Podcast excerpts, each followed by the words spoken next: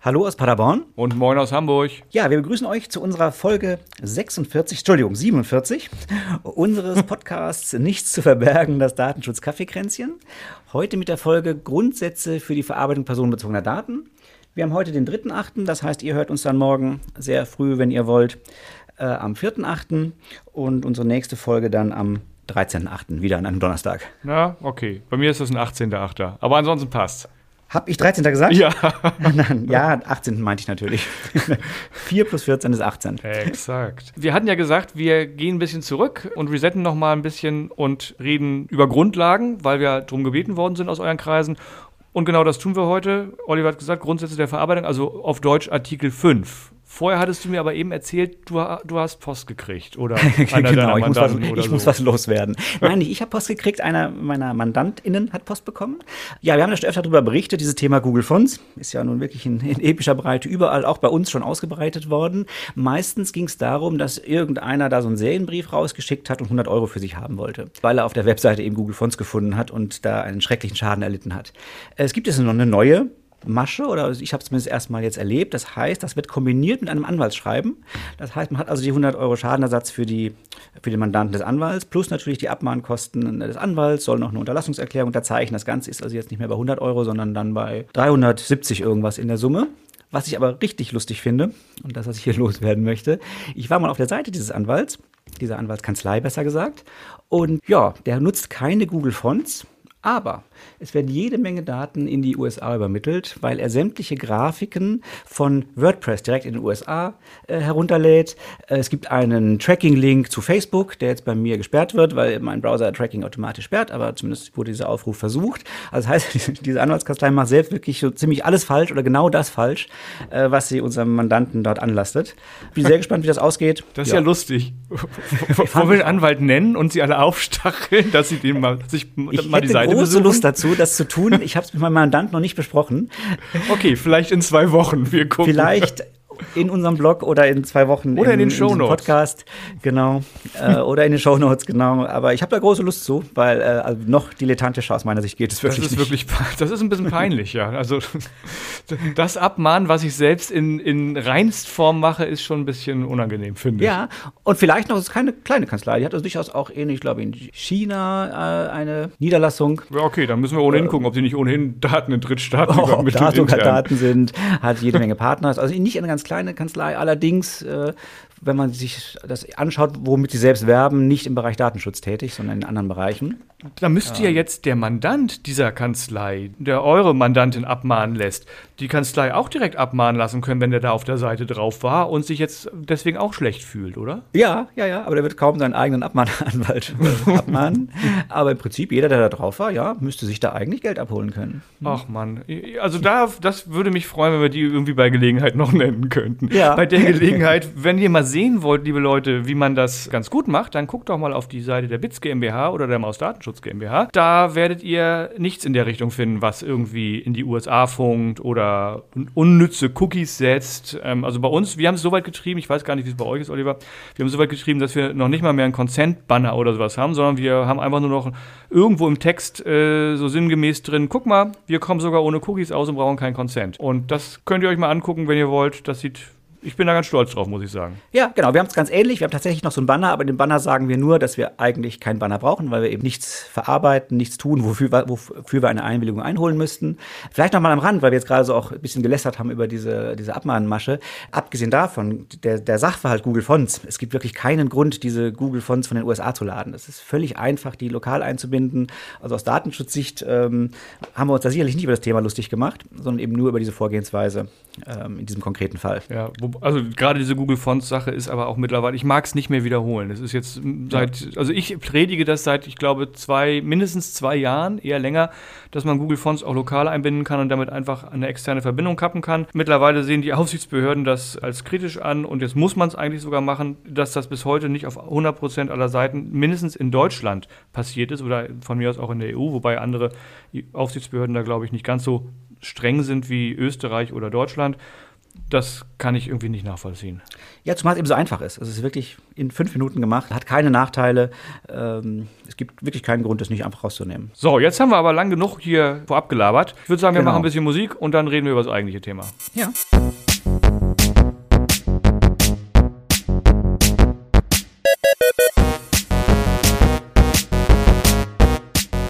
Dieser Podcast enthält Informationen rund um das Thema Datenschutz und ist durch unsere persönliche Meinung geprägt. Keinesfalls stellt er eine Rechtsberatung dar. Eine individuelle Beratung können wir daher nur erbringen, wenn wir ein Mandat als Datenschutzbeauftragter haben.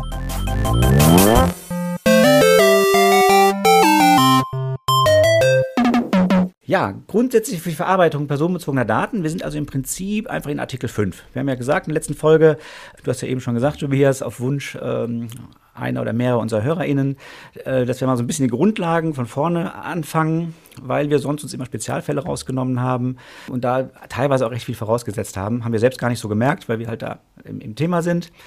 Letztes Mal hatten wir dann die Artikel 1 bis 3. Den Vierer überspringen wir, das hat einen Grund, weil dort werden einfach nur Begriffe definiert und das machen wir immer regelmäßig innerhalb der jeweiligen Artikel, wenn eben solch ein Begriff vorkommt. Das heißt, wir sind jetzt bei Artikel 5 und da werden allgemeine Grundsätze für die Verarbeitung personenbezogener Daten festgelegt. Klingt so, als ob das so allgemein wäre, dass da vielleicht gar nichts Wichtiges drinsteht, ist es aber nicht so, weil das wirklich ja im Prinzip alles, was danach kommt, auf diesem Artikel 5 aufbaut. Ja, also das ist, das ist wirklich spannend. Da sind teilweise einfach nur, naja, nur Schlagworte genannt, ist falsch. Also es gibt immer schon noch einen kleinen Satz dazu, was man machen muss oder was man nicht machen darf. Letztlich ist es aber so, dass es ähm, all, relativ allgemein beschrieben wird, daraus aber eine sehr konkrete Verpflichtung oder ein sehr konkretes Verbot resultiert. Und wir gehen das jetzt einfach mal von vorne nach hinten durch und wir werden auch sehen, dass wir heute nicht die, The die Themen, die dort genannt werden, bis ins letzte abschließend besprechen können, sondern dass wir teilweise auf zukünftige Folgen verweisen müssen, weil einzelne Themen, also wir können direkt anfangen mit Absatz 5, Absatz 1, Buchstabe A. Daten müssen auf rechtmäßige Weise verarbeitet werden. Das wird unsere nächste Folge werden, weil die Rechtmäßigkeit der Verarbeitung einfach so umfangreich ist, das zu erklären, dass wir das nicht mal ebenso hier bei Artikel 5 nebenbei mitmachen können und oder wollen, muss man eigentlich sagen. Ja, und auch gar nicht können, weil genau, Artikel 6 heißt ja sogar auch Rechtmäßigkeit der Verarbeitung. Das heißt, Ja. da wird dann erst definiert, was rechtmäßig ist. Ja gut, wir können es ja zusammen machen, aber wir hätten dann wahrscheinlich eine 45-Minuten-Folge, wenn wir 5 und 6 zusammen machen. Ja, genau. Und deswegen haben wir uns äh, entschieden, das zu trennen und reden wirklich nur erstmal grundsätzlich drüber und werden euch heute erzählen. Es muss auf rechtmäßige Weise passieren und da, wie es genau ist, dann in der nächsten Folge. Nichtsdestotrotz, der Satz geht ja noch weiter. Personenbezogene Daten müssen auf rechtmäßige Weise nach Treu und Glauben in einer für die betroffene Person nachvollziehbaren Weise verarbeitet werden. Und das ist ganz, ganz interessant. Daraus res äh, resultiert zum Beispiel das Transparenzgebot. Ne, in einer für die betroffene Person nachvollziehbaren Weise müssen die Daten verarbeitet werden. Da kommen wir dann auch später noch zu. Das ist das Thema, ich muss Informationen zum Datenschutz rausgeben. Also diese, diese, diese ganzen fürchterlichen Datenschutzhinweise auf Webseiten und in Apps oder die ich auf Papier kriege, das ist genau das Thema. Ich muss informieren, wie läuft das eigentlich hier. Das ist geregelt in den Artikeln 13 und 14. Und das gibt es dann äh, in der Folge, weiß ich nicht, 96 oder so. Genau. Ja, das sind eigentlich diese drei Punkte, die diesem A drin stehen. Rechtmäßigkeit, äh, hast du schon gesagt, Transparenz, diese Information und diese Treu und Glauben, das wird tatsächlich nirgendwo in der DSGVO noch später spezifiziert oder genau, genauer beschrieben. Das heißt, da haben wir wirklich nur diesen sehr allgemeinen Begriff hier in diesem äh, Artikel 5 Absatz 1 Lit A. Ja, im Prinzip heißt das Treu und Glauben, so wie eine normal denkende Person erwarten würde, dass ich mit den Daten umgehe. Das heißt, ich muss es, also wenn ich es beschreibe, eben in einfachen Worten, ich muss sagen, was ich tue und ich nenne das immer so wie früher im Familienduell, wenn ich fünf, wenn 100 Leute auf der Straße fragen würde, wie sie einen bestimmten Satz verstanden haben und 80 würden es dann anders sehen, als ich es meine, als das, was ich tatsächlich tue, dann war das eben nicht nach treuen Glauben. Oder du hast die falschen äh, Leute gefragt. Oder ich habe die falschen Leute gefragt, genau. Ja. Aber das ist so ein bisschen das, was dahinter steckt. Wie würde ein normaler Mensch das verstehen, was ich ihm da sage? Und das sollte eben dementsprechend, was ich auch tatsächlich tue. Genau. Also man kann jetzt doch zwei Sätze zum Thema Rechtsgrundlage, aber es gibt ja die eine Rechtsgrundlage berechtigtes Interesse und man kann ganz vieles mit einem berechtigten Interesse verargumentieren und Treu und Glaube beschränkt dieses berechtigte Interesse eben dann darauf, dass es nicht nur mein Interesse sein muss, was durchaus berechtigt sein kann. Das kann zum Beispiel so eine Gewinnmaximierung oder äh, durch, durch, durch Ausweitung von Werbemaßnahmen und ähnlichem sein.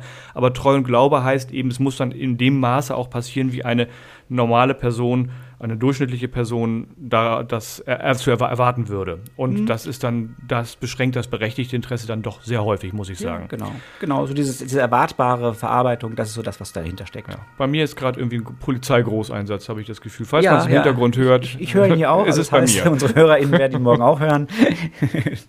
nicht erschrecken, das ist heute schon passiert. ich Hauptsache das Rollkommando kommt hier nicht gleich rein.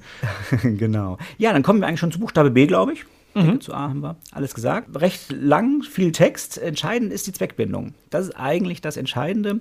Das heißt, ich muss vorher definieren, für welche Zwecke brauche ich eigentlich die Daten. Möchte ich die für Werbung? Möchte ich die, weil derjenige bei mir einen Vertrag abschließt, weil er bei mir irgendetwas kauft? Ich muss vorher definieren, was dieser Zweck ist. Und nur für diese Zwecke darf ich es auch verwenden. Das ist so ein typisches, äh, typischer Fall. Ich weiß nicht, wie es bei dir ist. In der Beratung hat man es ja ganz häufig, dass man so, naja, die Daten habe ich doch schon. Die darf ich doch haben.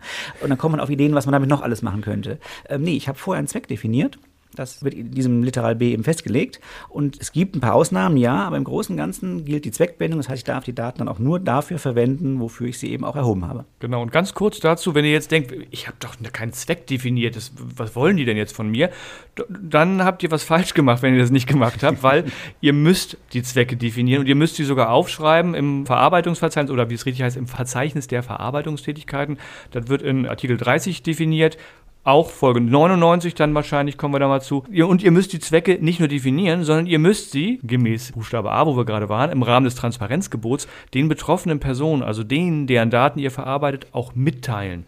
Das heißt, die Zwecke sind definiert und die betroffenen Personen wissen im Zweifelsfall auch, wenn sie das mal durchgelesen haben, was ihr da so als Datenschutzinfos rausgegeben habt, was ihr mit den Daten macht. Und wenn ihr davon abweichen wollt, dann müsst ihr bestimmte äh, Kriterien erfüllen oder bestimmte Dinge machen, damit ihr das vielleicht dürft. Das ist ja. aber auch kein Thema von heute. Genau, aber vielleicht noch, noch einen kleinen Tipp, weil gerade diese Informationen werden ja auch häufig so, sagen wir mal, schnell runtergeschrieben. Man macht sich ja nicht so viele Gedanken dabei. Genau das lohnt sich aber, weil wenn wir uns diese beiden Punkte mal angucken, A und B, Rechtmäßigkeit und Zweckbindung, dann sieht man eben recht schnell, es mag durchaus viele Verarbeitungen geben, die dürfte ich machen. Die haben auch einen völlig legitimen Zweck, aber weil ich am Anfang vergessen habe, das einmal aufzuschreiben und mal den Betroffenen mitzuteilen, habe ich es jetzt eben nicht getan. Und deswegen darf ich es jetzt eben auch nicht tun, nur weil ich am Anfang vergessen habe, es dort reinzuschreiben. Deswegen nicht jetzt völlig wahllos, aber lieber ein bisschen mehr da reinschreiben, auch eine Verarbeitung, die vielleicht mal kommen könnte, die man geplant hat, weil dann hat man es eben schon definiert. Das ist tatsächlich ein sehr guter Hinweis, insbesondere wenn es darum geht, dass ich heute erstmal nur mit meinen Kunden und Kundinnen zusammenarbeite und dann später vielleicht mir überlege, ich würde jetzt gerne mal ein Newsletter anbieten oder Werbung machen, per, also direkt Werbung per E-Mail, dann ist das was, wo es schlau ist, wenn das schon in den Daten, in, in den Datenschutzinfos drinsteht und ich darüber informiert habe. Da muss ich vielleicht noch gucken, ob ich das darf, ob ich eine Rechtsgrundlage dafür habe, wobei ich mhm. die auch angegeben haben muss in den Datenschutzinfos. Aber danach muss ich halt nicht mehr große Aufwände treiben, wenn ich es denn darf, wenn es rechtmäßig ist, das dann auch zu tun anders, wenn es gefehlt hätte in den Datenschutzinfos und in meiner Dokumentation im Verarbeitungsverzeichnis. Genau, dann fange ich wieder von, von vorne an, müsste nochmal informieren und das ist natürlich deutlich komplizierter. So, ich glaube, viel mehr kann man zur Zweckbindung auch nicht sagen. Ich darf, Zweckbindung heißt vor allen Dingen auch, ich darf sie auch nicht mal eben so weitergeben. Ne? Das ist, ist zwar auch ein, nur eine Art der Verarbeitung, eine Übermittlung an jemand anderen. Dennoch finde ich, ist das ein wichtiger Punkt, den man noch ja. besonders erwähnen müsste an der Stelle. Absolut, ja. Ja, C ist ein bisschen anders als B, da ist der Text wirklich auch sehr, sehr kurz. Das Stichwort Stichwort äh, hinten in Klammern heißt dann einfach Datenminimierung. Ich finde, das sagt fast schon alles. Der Satz, wie gesagt, er ist nicht so lang, deswegen kann man ihn auch kurz vorlesen. Die Verarbeitung muss dem Zweck angemessen und erheblich sowie auf das für die Zwecke der Verarbeitung notwendige Maß beschränkt sein. Das ist ein ganz wichtiger Punkt. Das heißt nämlich letztendlich, dass ich alles, was ich irgendwie an Daten erhebe. Und es ist völlig egal, ob ich die erfrage oder ob ich einen Zettel hinlege, der ausgefüllt wird oder ob ich das online mache über irgendein Formular oder in der App, wo auch immer Daten erhoben werden. Ich muss mir immer Gedanken machen, brauche ich diese Daten objektiv wirklich, um den Zweck, den ich ja definiert habe und beschrieben habe und mitgeteilt habe, um diesen Zweck erreichen zu können. Und wenn ich die Daten dafür nicht brauche, dann muss ich mir Gedanken machen, ob ich die Daten überhaupt erheben darf. Und das darf ich wahrscheinlich schon, aber auf einer anderen Rechtsgrundlage als die restlichen Daten, die ich brauche, um den Zweck zu erreichen, weil ich brauche die Daten ja eigentlich gar nicht. Ne? Ich werde was, ja. wird irgendeine freiwillige Angabe sein müssen. Genau. Ich mag ja immer Beispiele. Mein Lieblingsbeispiel hier sind Online-Shops, wo man was bestellt und äh, sagen wir mal auch direkt bezahlt. Das heißt, es gibt keinen, keinen, keinen Kauf auf Kredit, wo man sagt, der Händler braucht vielleicht bestimmte Daten Daten, um vielleicht nachher Forderungen eintreiben zu können. Also ich habe direkt über PayPal oder welchen Zahlungsdienstleister auch immer bezahlt und trotzdem wird das Geburtsdatum als Pflichtfeld abgefragt. Das ist für mich so das Lieblingsbeispiel, weil man das immer noch häufig findet. Es verschwindet langsam mehr und mehr. Völlig unnötig. In Spezialfällen mag es Gründe geben, wenn da Dinge bestellt werden, die, die einer bestimmten Altersrestriktion unterliegen, aber in den meisten Fällen eben nicht und dann darf ich eben auch nicht das Geburtsdatum abfragen. Freiwillig, natürlich, klar. Ich kann sagen, ich möchte Ihnen gerne immer zum Geburtstag ein Newsletter schreiben, möchten Sie mir das gerne angeben, aber ich darf es eben nicht als Pflichtfeld definieren. Woher wusste ich, dass du genau dieses Beispiel nehmen wirst? könnte es an einem Reifenkauf liegen, der letztes es Jahr stattfand? an einem Reifenkauf liegen, den ich mal getätigt habe. Und, okay. und der Händler hat es jetzt nicht mehr drin. hat, möchte er dich noch als Kunden behalten oder hast, musst du ich glaube, ich habe danach nochmal bestellt. Ja, ja, okay, nein, nein, das, okay. das Verhältnis blieb durchaus harmonisch, aber das okay. Feld ist weg. Alles klar. Ja, das heißt auch, dass ich meine Prozesse eventuell so gestalten muss, dass Daten, die ich brauche, die ich aber nicht jetzt brauche und wo noch nicht feststeht, dass ich sie garantiert später brauchen werde, dass ich sie zu Beginn des Prozesses nicht erheben darf. Also so ein typisches Beispiel ist der Be Bewerbungsprozess. Ich brauche keine Bankverbindung von meinen BewerberInnen, solange nicht feststeht, dass ich sie entweder einstelle und den Gehalt zahlen muss oder dass ich ihnen vielleicht Reisekosten erstatten muss. Das heißt, einfach nur zu sagen, ich will deine Bankverbindung, weil wir jetzt Bewerbungsgespräche führen und du hier vielleicht anreist, wäre nicht rechtmäßig oder beziehungsweise würde dem Zweck der, der Datenminimierung äh, widersprechen, weil ich erstmal sicher sein muss, dass, wenn ihr bei mir vorbeikommt, ihr überhaupt die Reisekosten erstattet haben wollt. Genau, das ist ein schönes Beispiel, weil da könnte man ja durchaus sagen, naja, das ist doch erforderlich, wenn ich ihn einstelle, brauche ich doch die Bankverbindung und die Lohnsteuerklasse und die Kirchenzugehörigkeit. Aber so weit darf ich eben nicht gehen, weil beim Bewerber ist noch überhaupt nicht klar, ob ich ihn einstelle und ich darf nicht irgendwie Wahrscheinlichkeiten einbeziehen, die vielleicht mal eintreten, deswegen jetzt schon die Daten erheben. Also ich muss dann eben gucken, Bewerber, im Bewerbungsprozess brauche ich bestimmte Daten und im Einstellungsprozess brauche ich andere und da darf ich nicht sagen, naja, vielleicht stelle ich den mal ein, deswegen erhebe ich gleich alles. Nein, da muss ich eben zwei Prozesse gestalten. So, damit dürfte Datenminimierung, wir müssen auf die Zeit gucken, Datenminimierung ja. abschließend und erschöpfend besprochen sein. Dann gehen wir mal auf das Thema Richtigkeit. Das ist Artikel 5 Absatz 1 Buchstabe D. Daten müssen, äh, nee, der ist mir zu lang, den lese ich nicht vor. Also die Daten müssen korrekt oder inhaltlich richtig sein und sie müssen theoretisch auch vollständig sein. Das steht hier nicht so richtig drin, aber das äh, lesen wir aus den Rechten der betroffenen Person noch raus. Das heißt, alles, was ich verarbeite an personenbezogenen Daten, da bin ich verpflichtet, dafür zu sorgen, dass korrekte Daten vorliegen. Das heißt, wenn jemand kommt und Daten korrigiert haben möchte, dann kann ich nicht sagen, nee, das interessiert mich hier nicht. Wobei ich, ehrlich gesagt, mir fällt fast kein Business ein, was, was kein Interesse hätte, immer aktuelle und korrekte und vollständige Daten vorliegen zu haben. Deswegen ist das eigentlich ein Selbstläufer in meinen Augen. Aber es kann durchaus sein, dass wenn es um Plattformen zum Beispiel geht, wo falsche äh, Informationen oder falsche Behauptungen veröffentlicht werden, das ja, können ja auch personenbezogene Daten sein, wo es da eventuell dazu kommt, dass man sagt, nee, ich will das nicht, nicht ändern. Ähm, das bleibt jetzt so, wie das hier steht. Und dann könnte man durchaus mit dem Artikel 5 Absatz 1 Buchstabe D kommen und sagen, Moment, hier, ihr seid verpflichtet, nur korrekte Daten über mich zu haben. Das ist falsch, wenn ich es denn beweisen kann. Ne? Das ist dann häufig das Problem. Ja, wobei er umgekehrt ist. Ne? Also der Verantwortliche muss ja beweisen, dass sie richtig sind, nicht ich muss beweisen, dass sie falsch sind. Vielleicht ein Beispiel, Schufa ist für mich ein klassisches Beispiel. Oder solche Auskunfteien wie die Schufa. Es gibt, mhm. ja nicht nur die Schufa. Weil da gab es ja in der Vergangenheit schon Fälle, wo Daten falsch sind. Vielleicht gibt es einen zweiten Tobias Maus, der ständig seine Rechnung nicht bezahlt und aus Versehen sind ist dessen Zahlungsverhalten jetzt bei dir abgespeichert. Den gibt es tatsächlich. Deswegen habe ich das Beispiel auch gebracht. Also einen falschen zweiten Tobias Maus. Der genau. wurde, der, der entstand im Rahmen der GmbH GmbH-Gründung vor, ich weiß nicht wie vielen Jahren, worauf ich hin dann einen Identitätsdiebstahl hatte ähm, und sehr, sehr großen Aufwand treiben musste, damit die Schufa meine, mein, mein dann irgendwann entstand, unrechtmäßig muss man dazu sagen, entstandene Negativeintrag wieder entfernt und ich gefühlte 20 Forderungen von irgendwelchen Inkassounternehmen abwehren konnte. War ganz spannend. Deswegen, äh, hier wirklich ja, aber interessant ist dann ja eben auch, äh, die Schufa ist ja auch relevant mit Auskünften. Plötzlich kannst du keinen Mobilfunkvertrag mehr abschließen wegen dieser negativen Einträge. Ja. Und dann greift der eben schon sehr. Das heißt, die Daten müssen richtig sein und sie müssen eben, auch wenn sie das nicht sind, unverzüglich gelöscht werden. Das finde ich so ein, ist für mich immer so das klassische Beispiel, ähm, wo dieser Buchstabe D greift und auch sehr, sehr sinnvoll ist. Ja, auf jeden Fall. Es ist alles gut ausgegangen. Ich kann weiter Mobilfunkabverträge abschließen. Ich musste keine von diesen komischen Rechnungen bezahlen. Es tut mir so ein bisschen leid für die Händler, äh, wo gekauft wurde. Da sind wirklich sehr, also ich hätte die Waren hätte ich gerne gehabt, muss ich sagen. Sehr hochwertige Schuhe für ein paar hundert Euro das Paar und Socken für im dreistelligen Bereich und ähnliches. Das war toll. Leider habe ich nichts davon gekriegt. Oh, Wenn es denn gepasst hätte, weißt du ja auch noch nicht. Weiß man auch nicht, das stimmt. Ja, ich denke, wir kommen zu E. Langer Text lese ich nicht vor. Auch hier ist das Stichwort am Ende wieder interessant. Speicherbegrenzung sagt eigentlich fast alles. Die Übersetzung heißt, ich muss halt löschen. Ich wollte gerade sagen, ich finde das Wort steht. Speicherbegrenzung sagt gar nichts. Das ist da, ja. als ich das das erste Mal gelesen habe, habe ich mich gefragt, was wollen die denn jetzt? Stimmt, das Wort ist unglücklich gewählt. Genau, wenn man es einmal übersetzt, ich muss löschen. Das heißt, eigentlich ergibt sich das so ein bisschen aus den ganzen Dingen, die wir davor hatten. Ich brauche einen Zweck, brauche eine Rechtsgrundlage. Naja, wenn dieser Zweck entfallen ist, dann brauche ich es, dann habe ich eben auch keinen mehr. Also ich glaube, man hätte dieses Licht zur Löschung auch ableiten können, wenn man diesen, diese Regelung in Buchstabe E nicht gehabt hätte. Aber es ist gut, dass es nochmal explizit drin steht. Daten müssen gelöscht werden, wenn ich sie nicht mehr brauche. Es steht da tatsächlich ein bisschen anders drin. Es geht darum, äh, Daten dürfen, also das, deswegen finde ich es ganz, ganz, ganz wichtig, da nochmal kurz darauf einzugehen. Daten müssen in einer Form gespeichert werden, die die Identifizierung der Person nur so lange ermöglicht, wie es für die Zwecke, für die man sie braucht, benötigt ist oder notwendig ist. Daraus schließe ich zumindest und ich glaube auch andere Menschen, dass äh, man die Daten nicht zwingend löschen muss, sondern dass ich durchaus Daten auch anonymisieren kann und sie dann weiter behalten darf. Dann sind sie nämlich, wenn sie anonym sind, keine personenbezogenen Daten mehr. Ganz wichtig, auch Anonymisierung ist eine Verarbeitung und ich müsste dann bei den Zwecken und in den Informationen zum Datenschutz natürlich die Anonymisierung mit drin haben. Das heißt, ich muss darüber informieren, dass ich die Daten vielleicht dauerhaft aufbewahre, aber eben anonym und sie deswegen keiner Person mehr zuordnen kann. Und ich muss natürlich auch gut anonymisieren.